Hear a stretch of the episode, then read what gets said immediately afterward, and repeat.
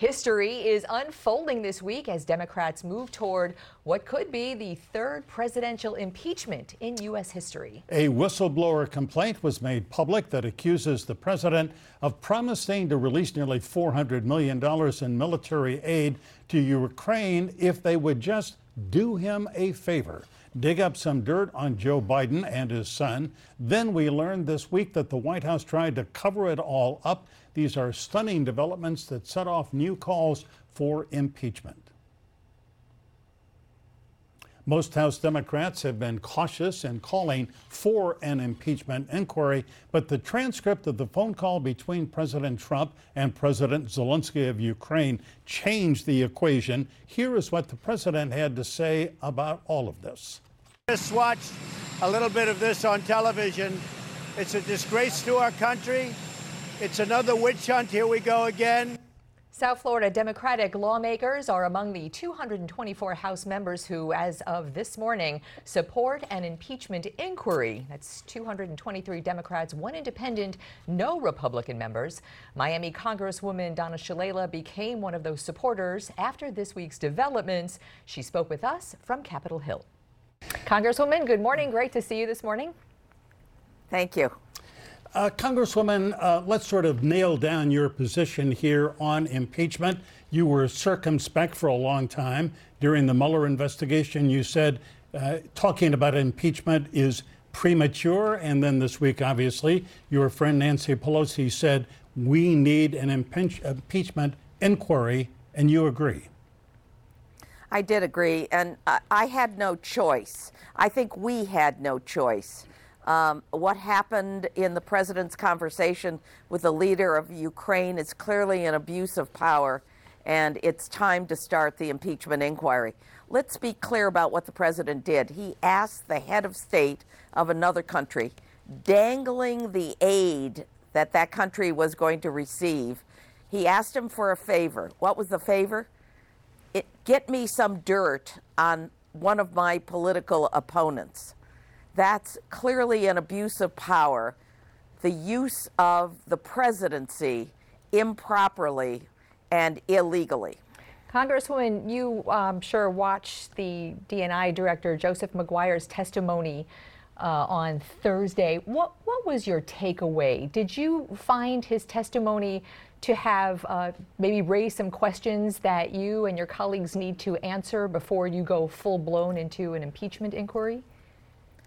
Well, that's part of the impeachment inquiry. We've actually started uh, the process. We, of course, there are additional facts because, in addition, the president admitted uh, that he asked um, the Ukrainian uh, prime minister to investigate Joe Biden, to collect dirt on Joe Biden, uh, the presidential candidate. But more importantly, afterwards, there was a cover up. It's always the cover up. The cover up was let's not let anyone know about this conversation. Uh, this is very serious, and uh, it requires, it gave us no choice but to start the impeachment inquiry because it clearly is a misuse of the office of the president for private, for personal political purposes. Yeah. Congresswoman, President Trump has said repeatedly this week that it was a, quote, perfect telephone call with President Zelensky of Ukraine, that nothing wrong happened there. And he says, what's the big deal here? What, what if it is a big deal? What is the big deal? It is a big deal. It's an abuse of power by the President of the United States. It's using his office for personal political uh, reasons. And um, he's abusing the office of the President. You're not allowed to do that. Presidents are not allowed to call the country, another country, ask them to investigate, to interfere in the 2020 election.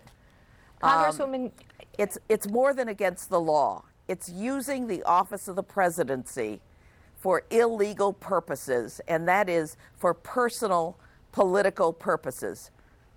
That is clearly an abuse of power. So, Congresswoman, all of those things that you're talking about, all of those allegations in the whistleblower complaint, the whistleblower that we're reading now is a CIA official, and I, that's not confirmed yet. Those things that the whistleblower alleges, he or she says, is not firsthand. This was an aggregate. Really corroborated, though, by the White House readout or memo or transcript. I don't know what we're calling what the White House put out, but do you need to hear firsthand from that whistleblower? I believe so. I believe we, uh, I believe the American people need to hear from the whistleblower and from others that were involved. In addition to that, the president has sent his personal lawyer to the Ukraine uh, to urge the, the Ukrainian government uh, to collect dirt on uh, another political candidate. Uh, that personal lawyer also should be brought before the Congress to explain his actions because he used government resources, diplomatic resources, in the process. So there are a lot of facts that we need to absolutely pin down. We know the general things that happened because the president admitted them, and there is a readout on his conversation. But I, I think that before we go forward with articles of impeachment, if we do, we need to pin down every single fact.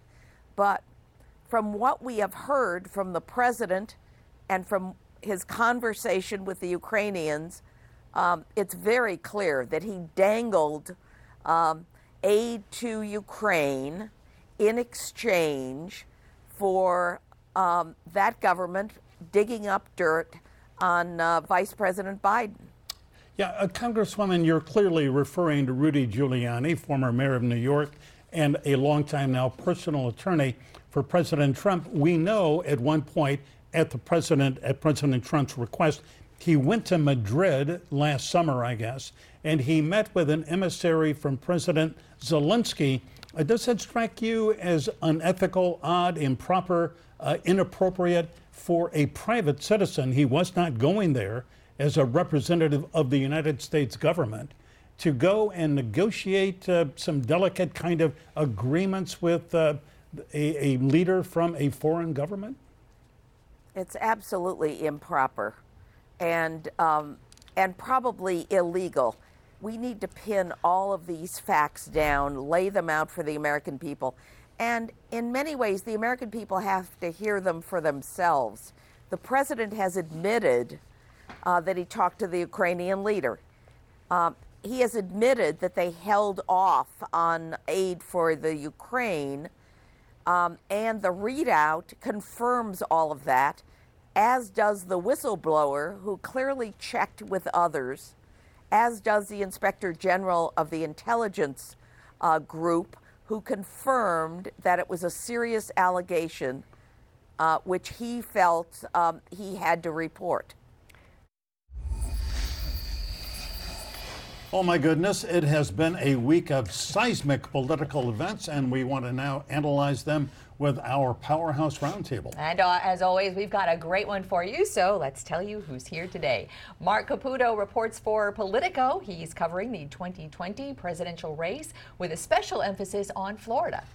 Chris Smith is an attorney in Fort Lauderdale and a former Democratic state senator from Broward County.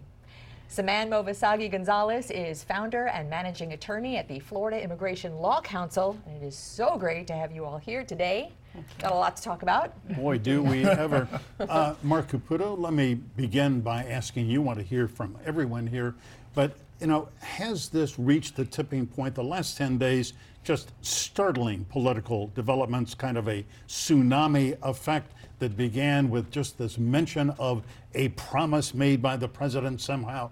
Then we saw the redacted transcript, then we saw the whistleblower complaint, then we heard about the alleged cover up. I mean, how far does this go? It would be hard to see it not ending in impeachment, but considering the political sensitivities or complications or reality in Washington, it would be even harder to see President Trump being removed from office by the Senate if there is impeachment.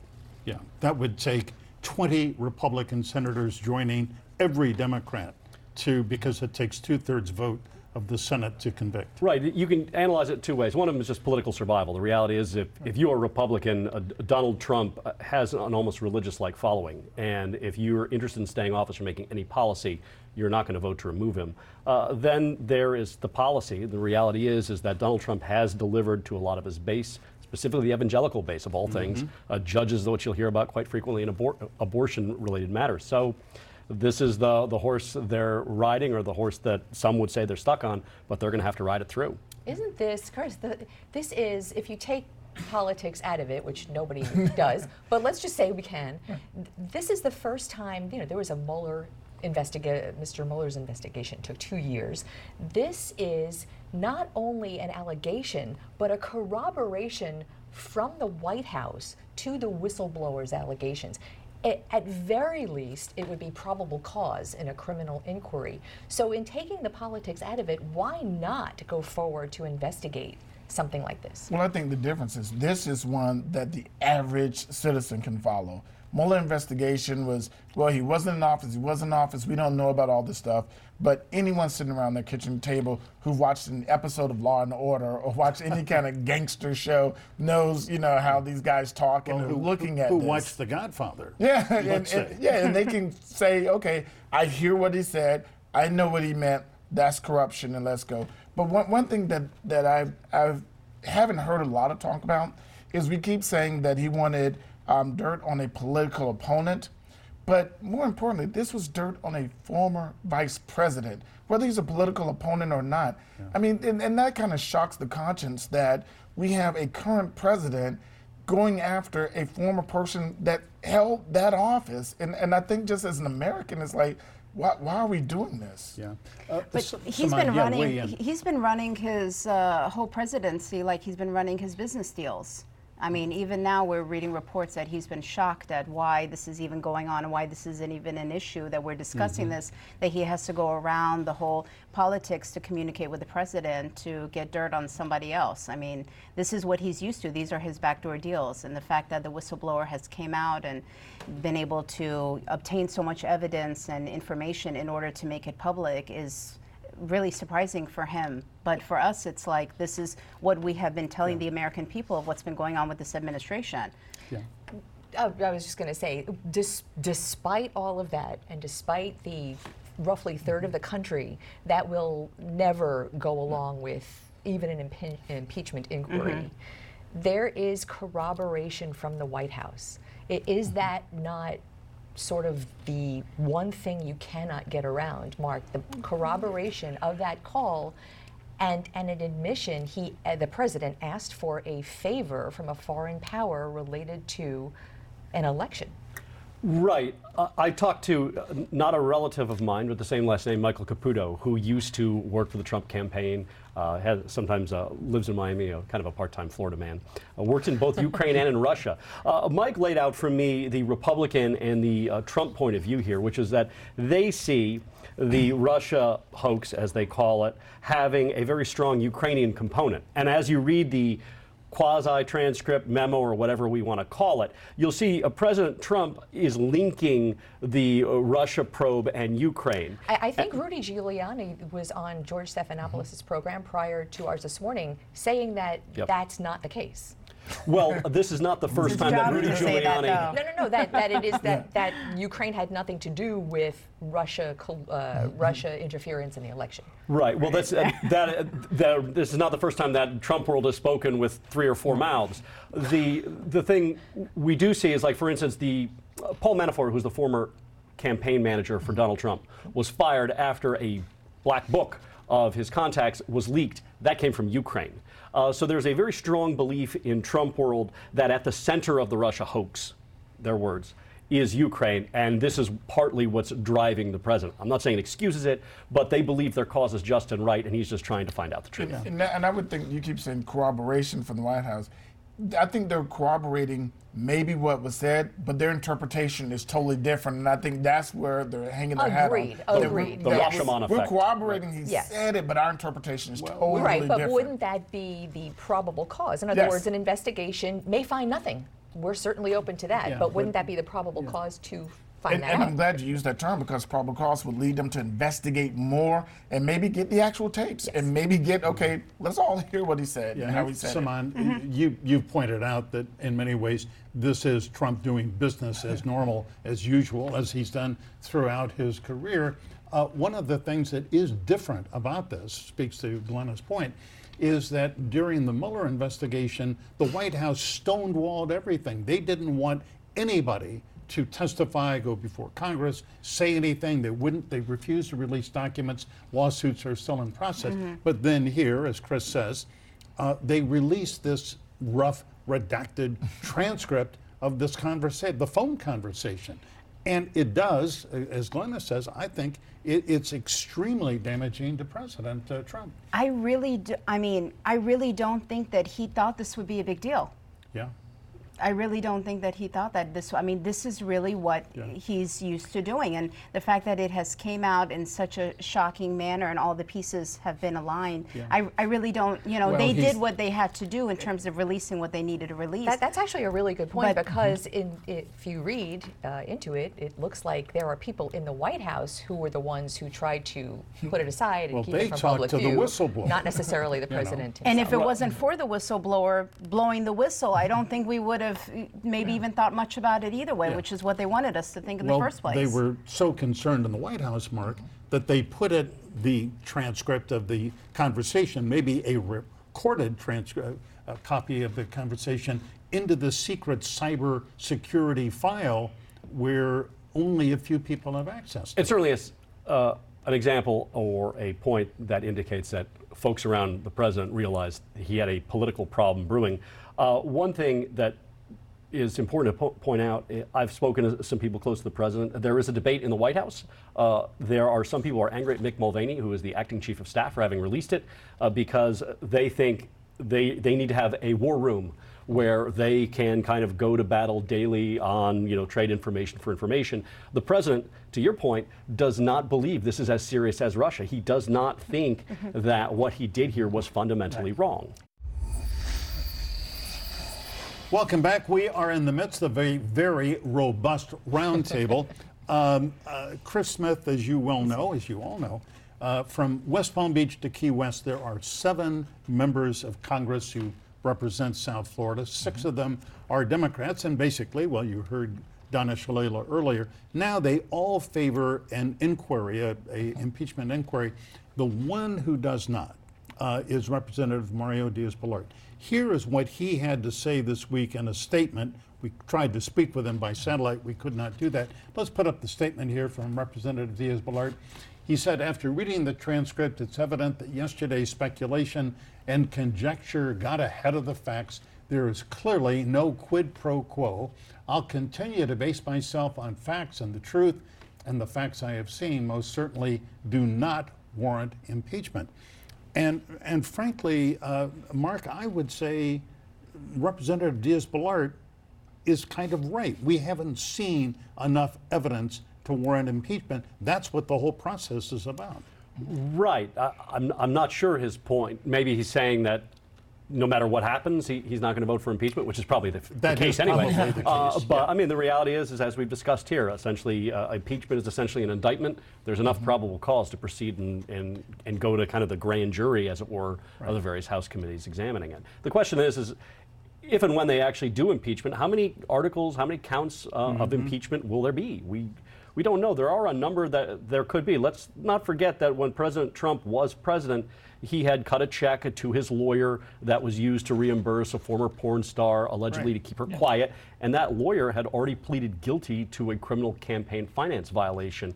And the unindicted, or better said, the the anonymous person in that indictment of President Trump's Yeah. former lawyer is President Trump. So it I- indicates he I- might have some real trouble. Yeah, I, I, I, I would bet, I don't know, Saman, you're a great lawyer, but I would bet that they are going to keep the, the focus here in this impeachment inquiry rather limited simply to this dealings between Trump and the Ukraine and Rudy Giuliani and everybody else Well, who was involved. I- If it's a better argument for them and it's not to get distracted, I think that that should be the case. I mean, yes, there may not be enough evidence at this specific moment to do impeachment, but if there's enough evidence um, as for probable cause to open up an investigation, then that's where the pro, you know the process would begin from, and then possibly to start impeachment proceedings. But I think that if they have enough evidence right now on what's going on with the transcript, or even having maybe the whistleblower come out, and I think with those evidence, they'll be able to pursue it. They won't need to go to the porn star or any other previous dealings that have happened. if Oh, what times we that live in, now, right? this is what we have to talk about: whether or not we get the president for porn, or we get the president for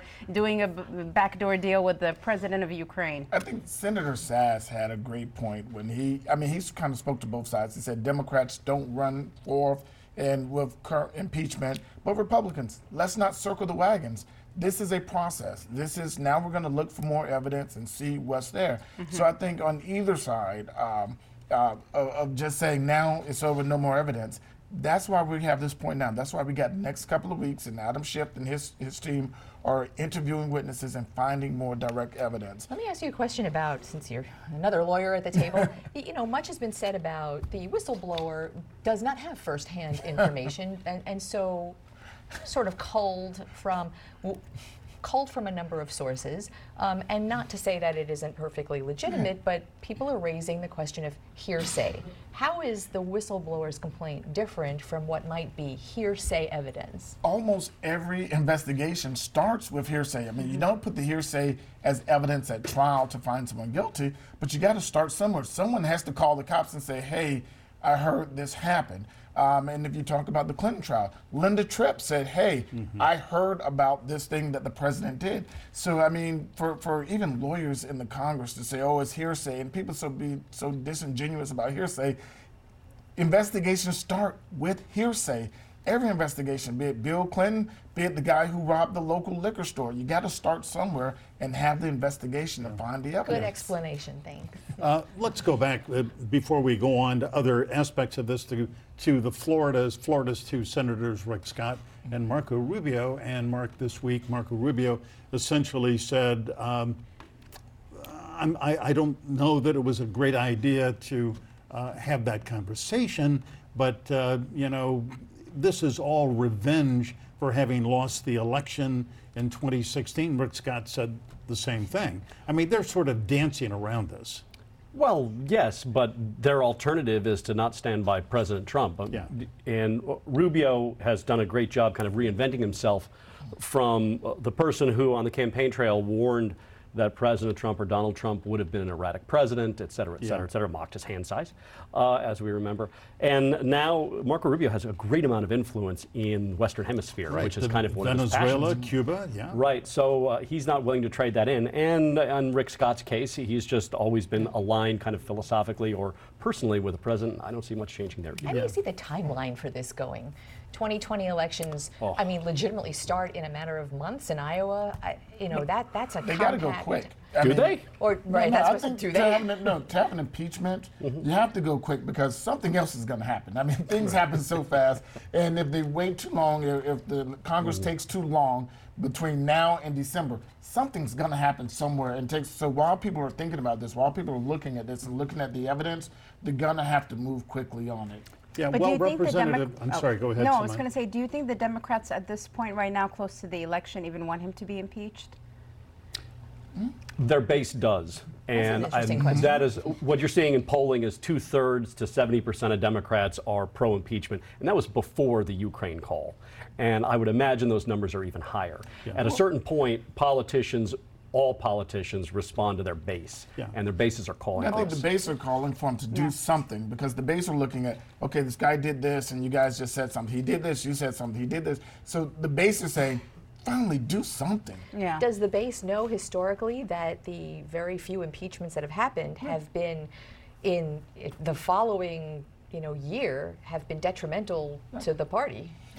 I don't know how true that is, incidentally. I mean, remember that Al Gore probably would have been president had there not been 30,000 spoiled ballots in Palm Beach County and 20,000 spoiled ballots in Duval County alone. So that kind of shoots that down. He was The Brooks also Brothers Student Rebellion, what did they Oh, call and I, that? yeah, that was the Brooks Brothers riot. And I didn't even mention Miami-Dade County. It's something like 15,000 mm. spoiled ballots. I mean, we're so so that's kind of disproved. Also, Al Gore in 2000 won a majority vote. So Democrats actually did rather well in 2000. So Well, I'm, I'm not sure that applies. And I think another important point is this: is you just mentioned uh, the Brooks column in the New York Times yes. earlier, and he pointed out how few people support impeachment. Well, a lot of people didn't support the reporting about Hillary Clinton's emails before 2016, and yet there was still a steady drumbeat of those mm-hmm. Mm-hmm. reports a- about those emails, and it affected public opinion in the end, according to Democrats. The same thing can happen with impeachment, is though people might say, "Hey, I don't want to see it," the drumbeat of information against Donald Trump might be de- detrimental to his political health.